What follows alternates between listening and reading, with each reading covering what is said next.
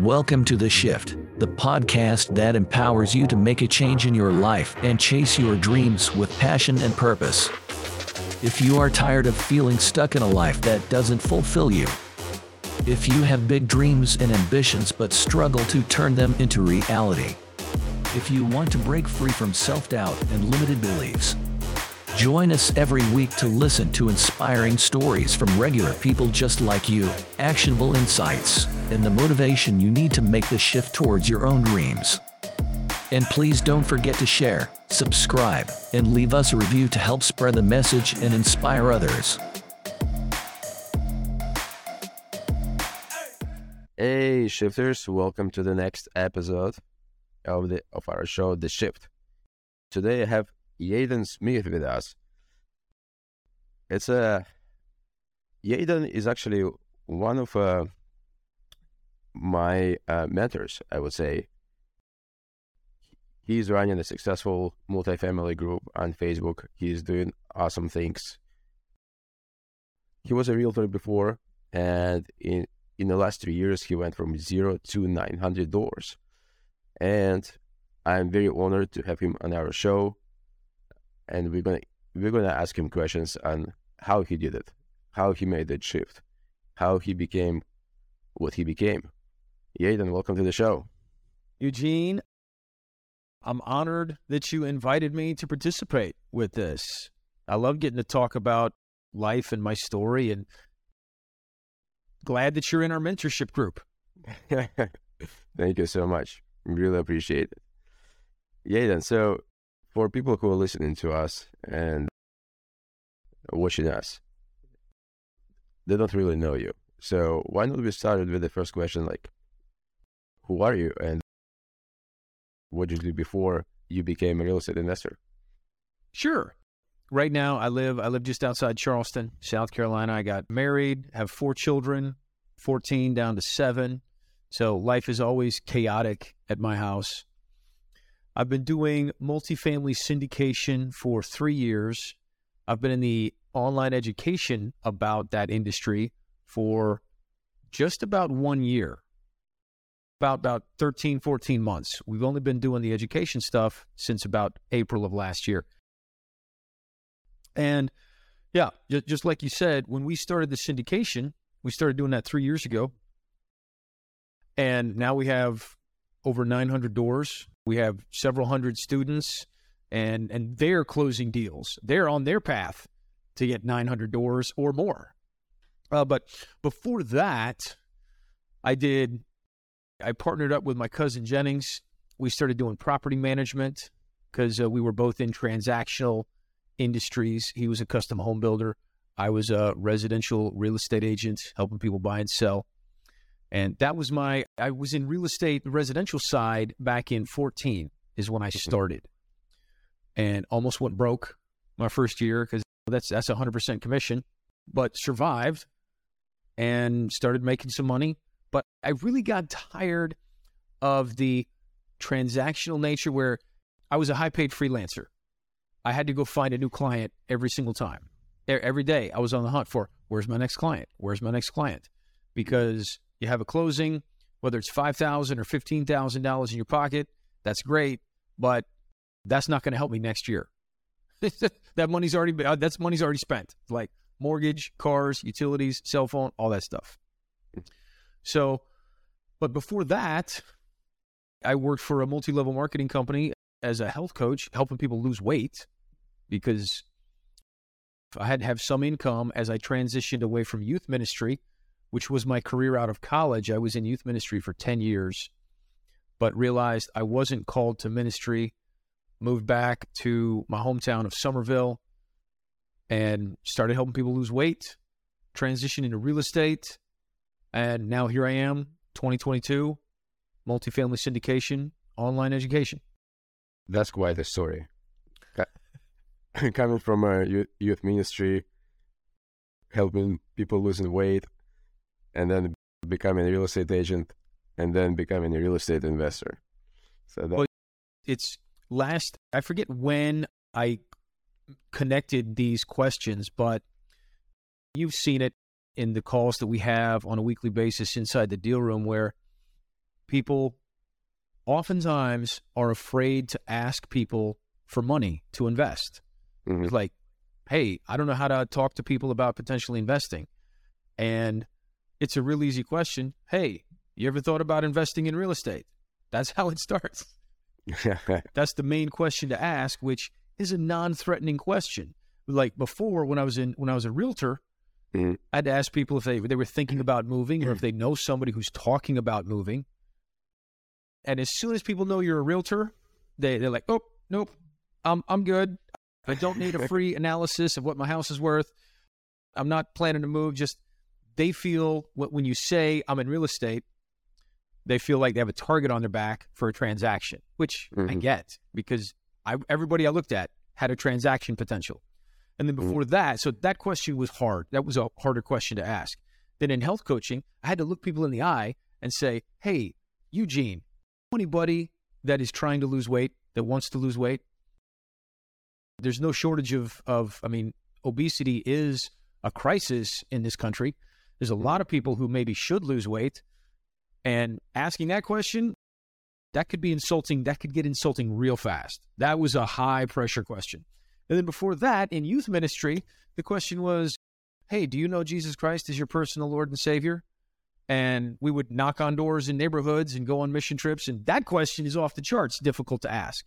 So I find it very interesting that as my career has progressed, the questions that I ask have gotten easier. Did you have any fun stories about asking people right in their face, hey, do you know anyone who wants to lose weight?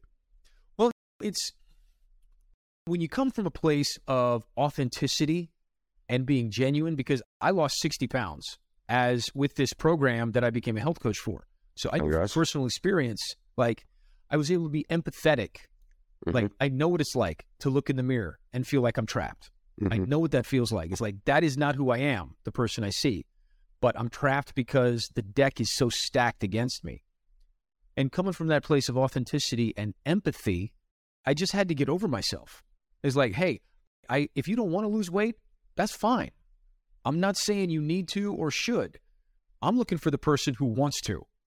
Mm-hmm. That's the person that I want to help. And I got a pretty thick skin from that. I don't have any interesting stories of being cussed out or yelled at, but I do. A great story is I approached somebody at my church when I was still in youth ministry because I started health coaching at the same time. Mm-hmm. He was 300 pounds plus, and his name was Andy. I said, mm-hmm. Andy. He'd seen my journey and said, Andy, I've lost 60 pounds. This is my story. I don't know if this is something you'd be interested in, but I will feel bad if I don't at least offer to have the conversation with you. This is great. He became a client. He lost 60 pounds, and because of his weight loss, he was able to go on carnival and amusement park rides with his children for the first time. Because he couldn't do that before. That's a big transformation. I mean, it was a huge transformation. So seeing people's lives change really means a lot. That's a driving force in my life is what do I have that's valuable to people that I care about to make their lives better? And now with multifamily syndication, giving somebody an opportunity to invest in an asset that's relatively safe, relatively protected against inflation, relatively stable. I know there's always the horror story. Yeah, I invested in real estate and went and lost everything. I get it. There's still risk, but overall, relatively, there's a lot less risk in a real estate transaction. The value is not going to go to zero. When stock market. Right. You can buy a stock, like Redfin and Zillow, right? They just eliminated a lot of their workforce. Well, not a lot, a certain percentage of the workforce because they're not making a profit. Yeah. And if they don't make a profit for too long, their value is just going to keep going down and down and down and down and down until it gets to zero. With real estate, even if a real estate asset is not necessarily making a profit, it still has value as dirt, sticks, bricks, concrete, roofs, windows. Mm-hmm. Mm-hmm. There's still inherent value there. Yeah, that's 100%. 100%. Hey, I want to go back, for a minute to the time when you said, when you were a real estate agent, you almost got broke. I want to go back to that time for a second and sort of dive a little bit deeper into what was going on in your head at that time. Panic. I made the shift from health coaching into real estate just like that. In a moment, I thought, I've gone as far as I can with health coaching. This is not going to create the financial future that I want for my children, for my grandchildren. I'm not going to be able to impact the world enough with this vehicle. Mm-hmm. But when I jumped into real estate, I jumped without a net. It was February of 14 when I got my license. And I think that year I closed not even $1 million in transactions, mm-hmm. which a figure of 3%, my side of the commission, almost $30,000. The broker took his cut. So I think my first year in real estate, I made $18,000 with a family of 5. Yeah. And fortunately, I had 2 credit cards, both with USAA. I earmarked one is business and one is personal. And everything went on the credit cards. Yeah. And by the end of the year, I think I had $5,000 left on one before I hit the wall, and I had like $7,000 left on the other before I hit the wall. Wow. And so I was closing in on, my runway was getting shorter and shorter. But I kept hustling. I kept talking to people, kept going to events, going to networking events, talking to more and more people, following up with people, doing everything that the mentor that I had at the time told me to do, trusting that the process would work. It was just a matter of time. And that's what happened. Finally, I stopped sinking like a stone. So at the end of that year, I stopped free fall. And then I was just kind of sinking slower, and then it stopped, and then slowly started to float back up out of the red over the next 6 months. Wow. So at that time, you were still a real estate agent. Yeah. That was my first year in real estate. Then I had a successful career. My biggest year, I had 40 transactions that I closed by myself, making more money than I ever had in my life. But still, it wasn't W-2, but it was transactional. I always had to be searching for my next client. I always had to be on the hunt for where's my next commission check, because that's the nature of that business. Mm-hmm. Yeah. And something that you mentioned earlier, I think was so valuable. You had a mentor, right? Mm-hmm. When you were a real estate agent. Yeah. When I got into real estate, I went to the brokerage that I connected with here in the Charleston market. It's a independent brokerage, but it's the largest one in the area. They do 30% of the volume in our market year after year after year. That's pretty big. So they have trainings, and they have their own in-house training program. I went to all the classes. I went to all the trainings. It was like, oh, here's how you do an open house. I did open houses. I knocked on doors. I tried cold calling. I tried letters. I tried everything that they said to do. They're like, okay, I'm going to do. Mm-hmm. Talking with other agents that were very successful, that had long careers, like, hey, what other piece do I need to add to my daily routine, my weekly routine, in order to be able to take off the runway before I crash mm-hmm. in this industry? And whatever they told me to do, I just put my head down and did. Like, okay, if that's what I need to do, that's what I'm going to do. Cool. Basically, you're like a soldier. Like, hey, do this. Pretty much like, tell me what to do, and I'm going to go do it. Wow. Cool. And clearly, some of those tactics, or all of those tactics, did work, right? Because you became more successful.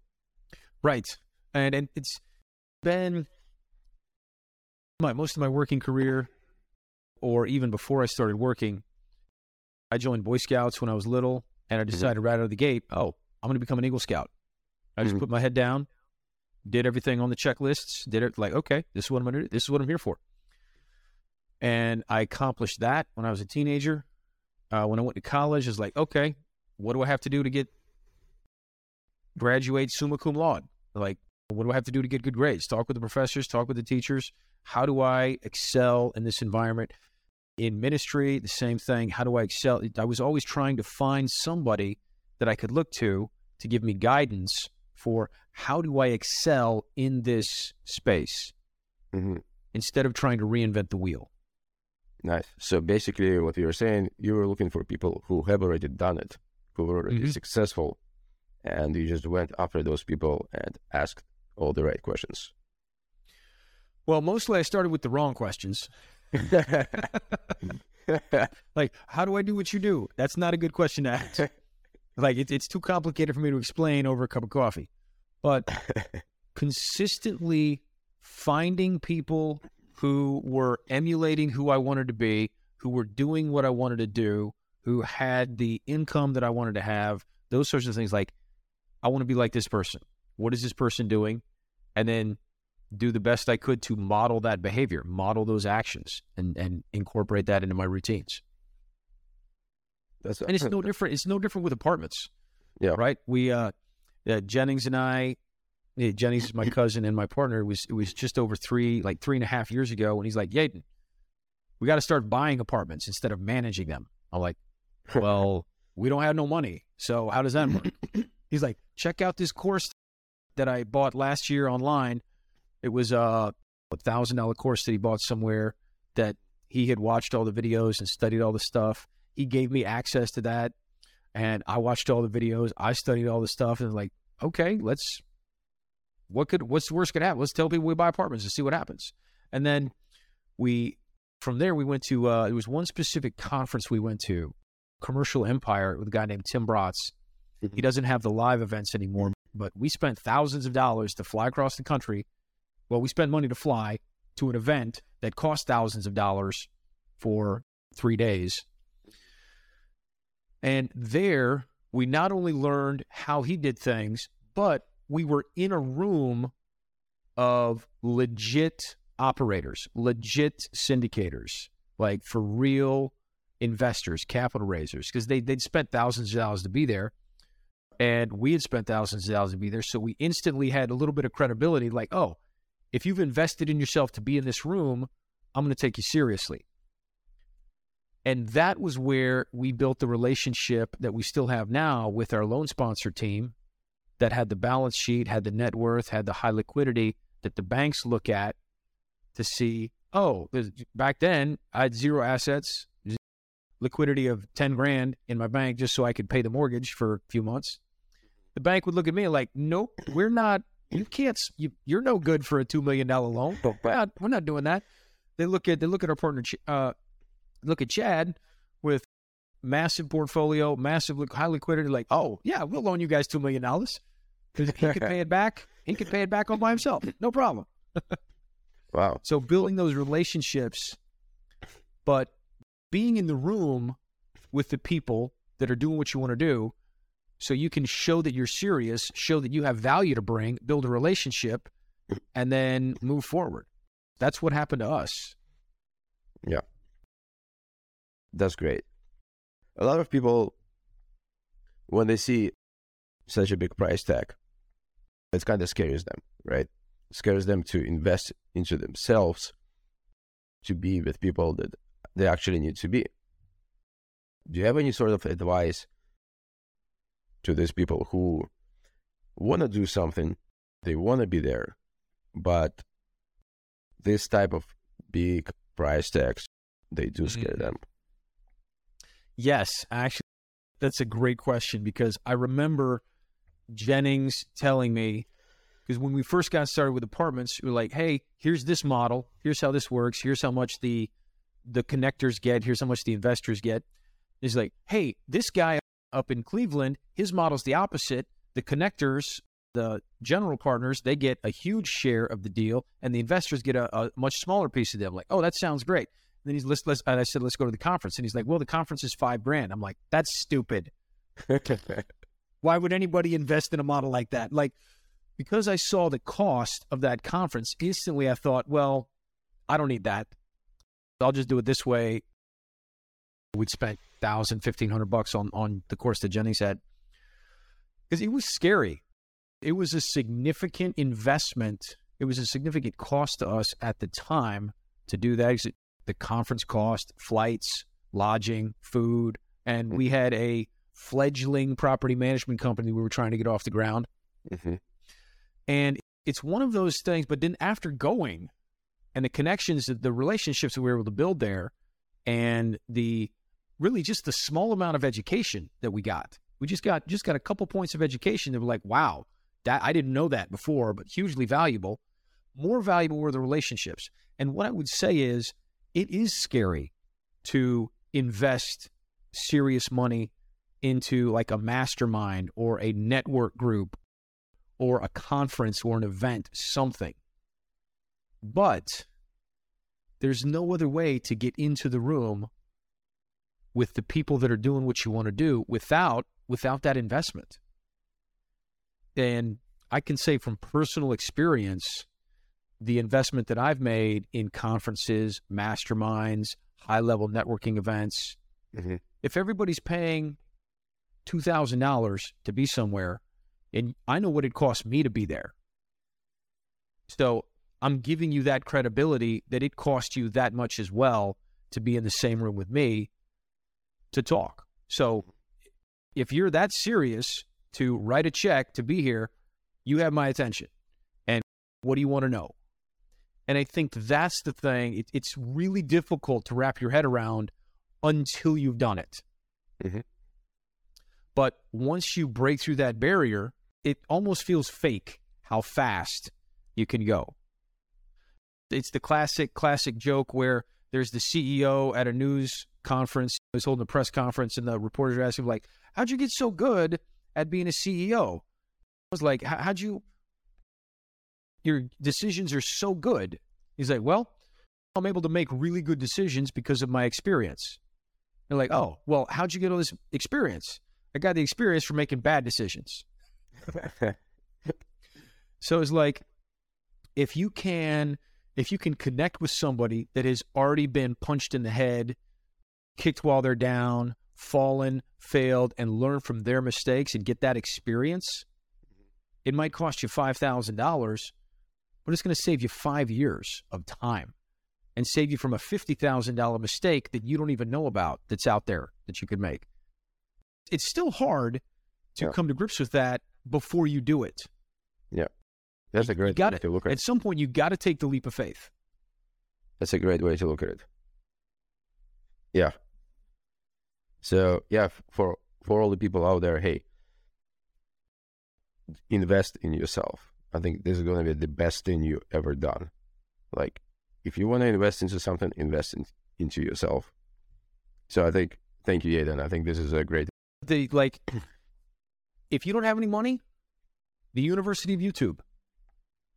You don't have to start with spending money. Spend time, spend whatever you can to just learn the material.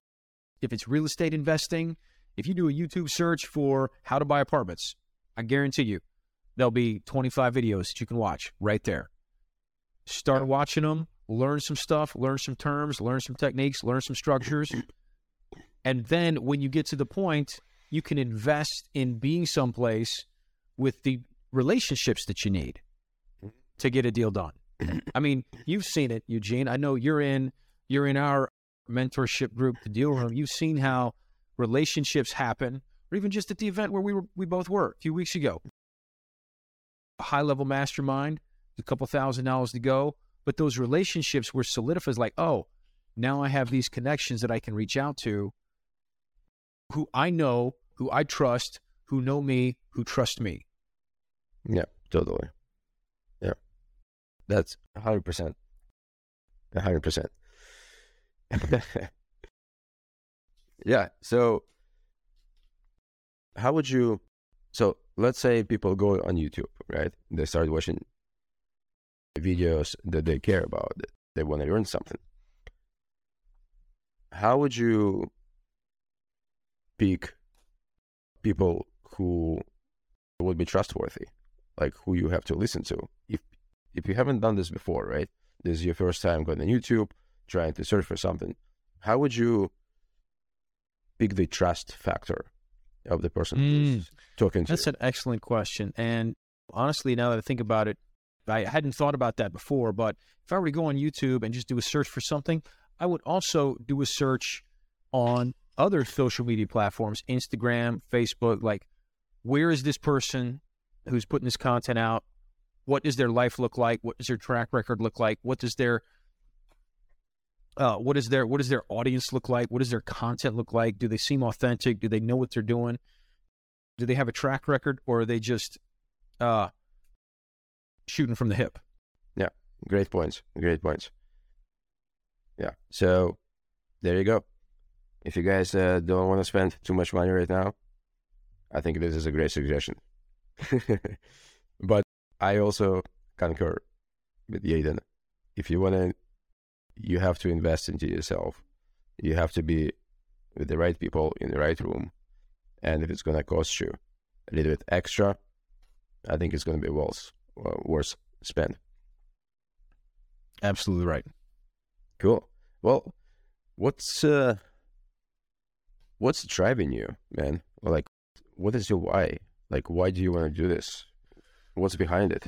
It starts off, the why changes over time.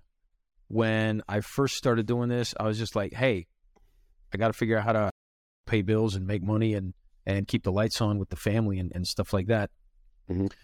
But as we've grown and as that hasn't been a pressing need, I've been able to really sit and think like, okay, why am I doing this?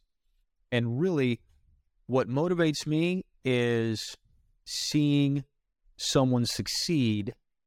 Just like when I was health coaching, seeing, mm-hmm. Watching a client lose 20 pounds, I absolutely love that. That drove me to help more people. When I see students of ours now closing a deal, raising capital, getting something under contract, like in our last deal sprint cycle, of the students who participated, over 100 LOIs sent out, 14 deals under contract, 7 closings, $20 million in soft commitments from investors. I love that because I know that not only is their life changing, but they've changed their family tree. Their children's lives are going to be different. Their grandchildren's mm-hmm. lives are going to be different. I know what my grandfather accomplished in his life, some of it, and my grandchildren are going to look back and be like, wow, Granddad Yeadon was this next fork in the family tree that changed where we can do what we're doing today. We can have the impact in the world we're doing today because of what Granddaddy did 40 years ago.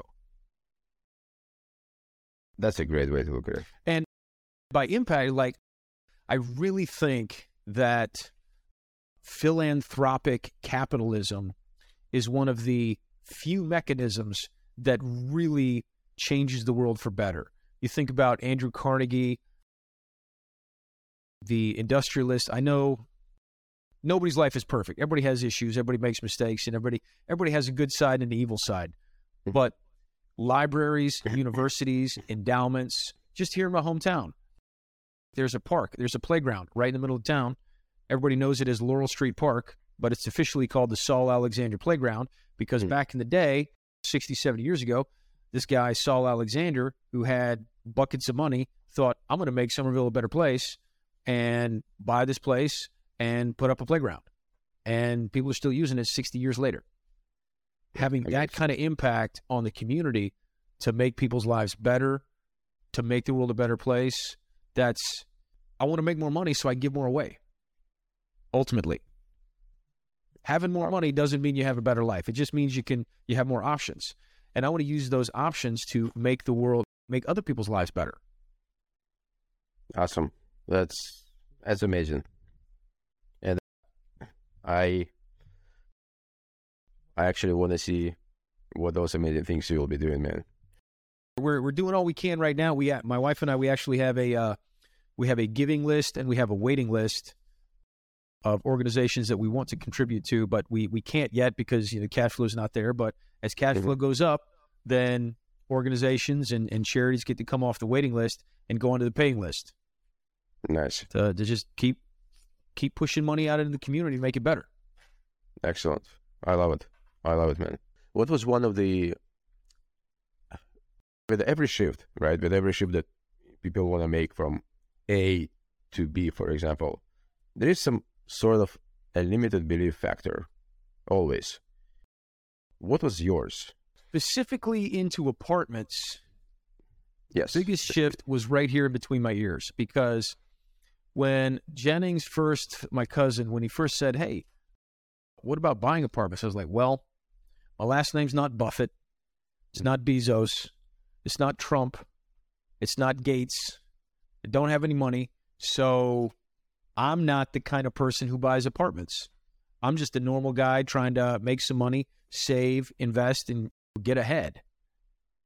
That was the biggest shift for me. Mentally going from, hi, my name's Yeadon, to, hi, my name's Yeadon, and I buy apartment complexes, and this is who I'm looking for.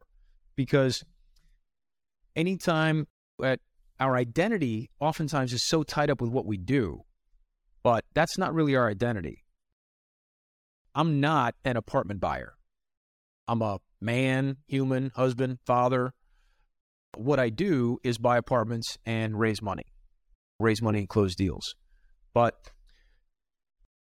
it was scary, because when you don't have a track record and you say something like that, you're like, no, Yeadon, I remember you when you were 15. People like us don't do stuff like that. They're like, nope. Are you getting a little bit too big for your britches?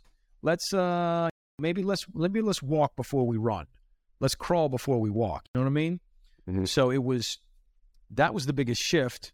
And I always think of the scene from The Princess Bride, where the character's name is Inigo Montoya, and he repeats this line over and over in his head, like, hello, my name is Inigo Montoya. You killed my father. Prepare to die. Like, he just said that over and over in his head until that's who he was. And saying it in my head is like, my name is buy apartments. Okay. My name is buy apartments. Just telling myself that enough time. You tell yourself something enough times, your brain's going to start to believe it. 100%. Whether it's true or not, your brain will latch onto it. So you may as well give your brain something good and positive to aim for, instead of, my name is Yeadon and I don't know what I'm doing with my life. Right? It's like, that's not helpful. Not helpful at all. Yeah, that's awesome, man. Is there any educational resource that helped you along the way to become who you became? And so we started off with Michael Blanc's apartment syndication course. Mm-hmm. Then we went to Tim Bratz Commercial Empire, which now is completely online. Mm-hmm. And now we've even developed our own education product through My First Million in Multifamily, with our Facebook group and with our deal room, mm-hmm. where we found that the education, more education, is most of the time not the answer. Yep. Because by the time somebody finds us online, usually it's like, oh, they've read some, they've listened to some podcasts, whatever they have. We found that the accountability and the weekly mentoring, the weekly accountability from the deal sprint, the teams that we put people in on an 8-week cycle, that's really where you got to have a team. You got to put yourself in an environment. I learned in real estate, I learned in health coaching, and I got the phrase that I used from my real estate coach: environment trumps will. If you're trying to lose weight, you can't go to the Pizza Hut buffet Sunday after church with all your buddies anymore. You can't. Mm-hmm. You can do it 1 or 2 weeks, but eventually your willpower will break down and you will fall into the lowest common denominator of the environment that you're in. You got to go find the people that's like, oh, after church, we're going to go for a walk and eat salad. Hang out with those people. Mm-hmm. Same thing in real estate. I had to put myself in an environment of action with apartments and syndication and capital raising.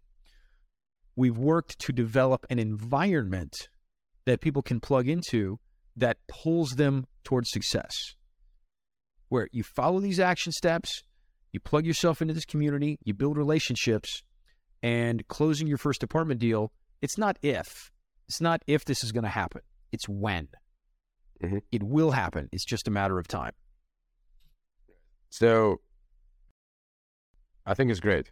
I think maybe one thing like to add to the accountability, right, is consistency, right? Yeah. You gotta be consistent in executing things, right? I was at a event earlier this year with Legacy Family, a mastermind that I'm in, and the speaker, Pat Precourt is his name, former MMA guy, and he was talking about physical fitness and training, and he runs a gym. He said, I saw it consistently. The guy who shows up 90% of the time doing 10% effort will always outperform the guy that shows up 10% of the time with 90% effort. Wow, that's a powerful line. And right now I'm training for a full Ironman in September, mm-hmm. and it's far more beneficial for me to run a 5K every day instead of running 35K once a week. Mm-hmm. That simple effort over time. In another group I'm in is consistency compounds, and it compounds fast. It doesn't compound as fast as people want until suddenly it starts, and they're like, whoa, I'm way farther ahead than where I thought it would be by now. Mm-hmm. Yeah. No, I think it's awesome. So you're training for the Ironman. That's fantastic. How long have you been doing that? What time is it now? No. I've been running now for a bunch of years. I swam my whole life growing up here on the coast in pool, very comfortable in the water. So cycling is the key component I'm focused on now, because it's going to be a 6 or 7 hour ride at 15, 16 miles an hour. So I'm a little bit nervous about that, but I have 91 days left. I've been dialing up my training consistently. So long rides on the weekends, short rides during the week, long runs on the weekends, short runs during the week, swimming 3-4 times a week. The deadline is coming. I got 91 days till the start of the event, which means I only have about 85 days to train, so I can taper my training and then be nice and fresh for the day of the event. Good luck to you, man. Thanks, brother. I think it's going to be huge. And I think I wanted to train for the Ironman myself a while back, but so much going on in my life right now that it's nearly impossible to devote so much time to it. But at one point, I will do it. There you go. At one point, I will do it. Hey, so what's next for you, man? What is your next big goal? What is your next big challenge that you're trying to solve? Well, we got the Ironman coming up in September, but then right now with our real estate portfolio, we're focused on how fast can we get everything stabilized with the uncertainty that there is with the economy for the next 6-18 months. Mm-hmm. With interest rates going up, with the things that are happening in global markets and with real estate and inflation and everything, we're focused very intentionally on making sure what we have now is as stable as we can make it, as fast as we can, and then pile up the resources also as fast as we can to prepare ourselves for the next opportunity, which I know there's opportunity now. I think the opportunity is going to continue to grow and expand over the next 6 months, year and a half. Interesting. Everyone is talking about opportunities. Opportunities are coming. No one is talking about what type of opportunities. What do you think the opportunities will be? I think it'll happen where somebody who made a play in real estate, assuming that, like we all were assuming last year, like, oh, interest rates are going to be 3% forever and value's just going to keep climbing up over the next 10 years because rents are just going to keep going up. I think there will be some people who made bad decisions, unfortunately, in the past year, that the piper's going to come to call, and unfortunately there'll be some blood in the water, but that creates opportunity for those that are waiting for the right moment, preparing themselves, getting the education, building those relationships that they need, whether it's with investors, with a loan sponsor, with operators, capital raisers, so that when the opportunity presents itself, They have the relationships to take a deal down. Yeah. So for everyone who is out there and you want to jump into the real estate, I think what Yeadon is saying, there are going to be massive opportunities, but you have to prepare yourself. Yeah. And I think one of the interesting things to prepare, like how to prepare yourself, is what we just discussed. Go into the room with people that have already done it.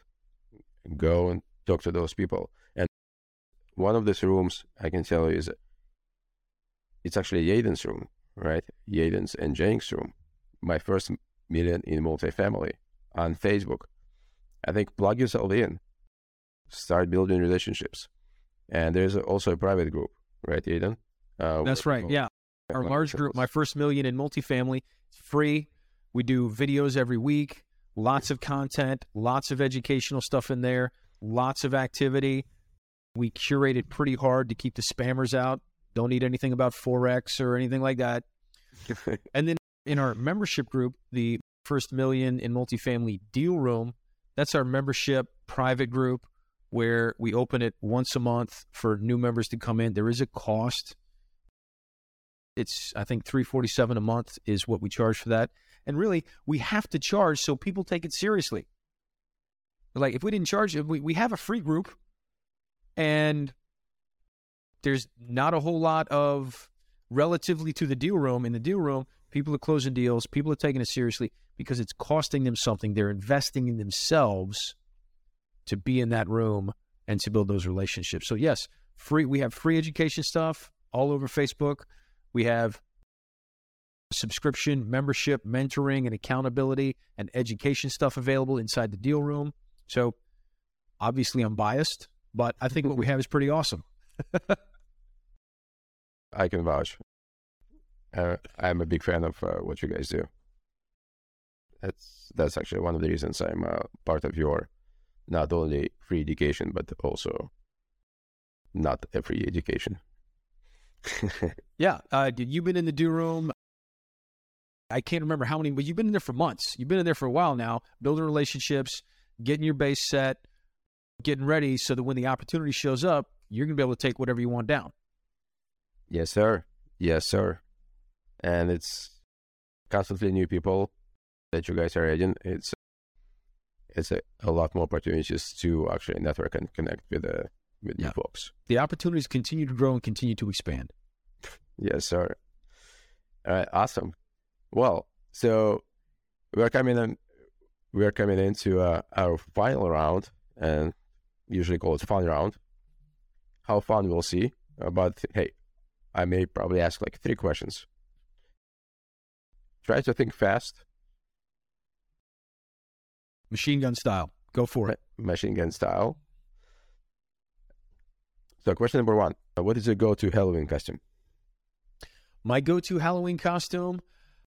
We have this squid hat with big googly eyes on it.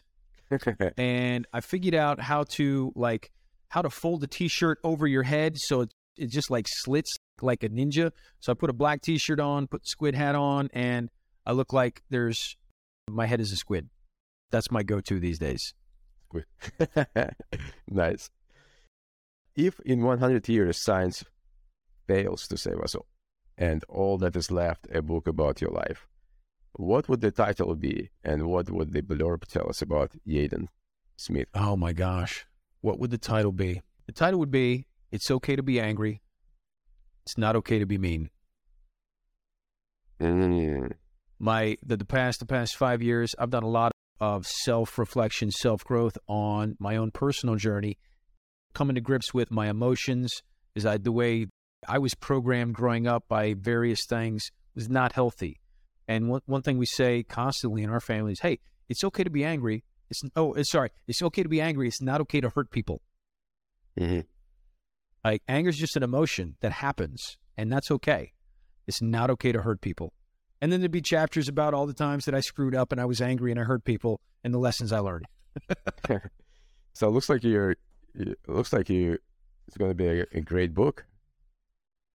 Well, I've been writing, I have a bunch of stuff published on medium.com. It's just a self-published blogging site. So my goal is to have a book written probably next year to compile it all and get it published in book form. Nice. I don't know if that will be the title, but 100 years from now, if that's all that's left, I think that'd be a good title. That'd be a good title. Awesome. That's so cool. If you have and the last question, if you could have a billboard with anything on it, what would it be and why? Okay, so I had a great idea for a billboard when I was in residential real estate. Okay. I wouldn't do it now because I'm not in that industry, but my billboard is going to be me just like arms folded, looking like this, and it would be, you could hire a realtor without a beard, but why risk it? That's awesome. That's awesome. Well, Yeadon, thank you so much for coming into the show. If people want to connect with you, how can they find you? Eugene, thank you so much for having me. You can find me on Facebook, Yeadon Smith, Yeadon. You can learn about the Deal Room at, it's the acronym of our group, mfmim.com. You can learn about what we do in the Deal Room. You can find me on Instagram, Yeadon S. Fortunately, with my unique name, it's not difficult for people to find me on any of the social stuff. You have a pretty unique name. Actually, you're the first person that I met. A name, Yeadon. It's I can't take any credit. It's my dad's middle name, and it's an old family name going way back, but it makes up for Smith. Okay. That's awesome. Thank you so much, Yeadon, for coming in. Really enjoyed our conversation. Eugene, thank you so much for having me. Appreciate you very much. All right, talk soon, brother. Ciao. We hope that today's episode has inspired you to take action towards building the life you've always wanted. Don't forget to leave us a review, share, and subscribe to our podcast for more empowering stories, actionable insights, and motivation to help you make the shift towards your own dreams. Thanks again for listening to The Shift.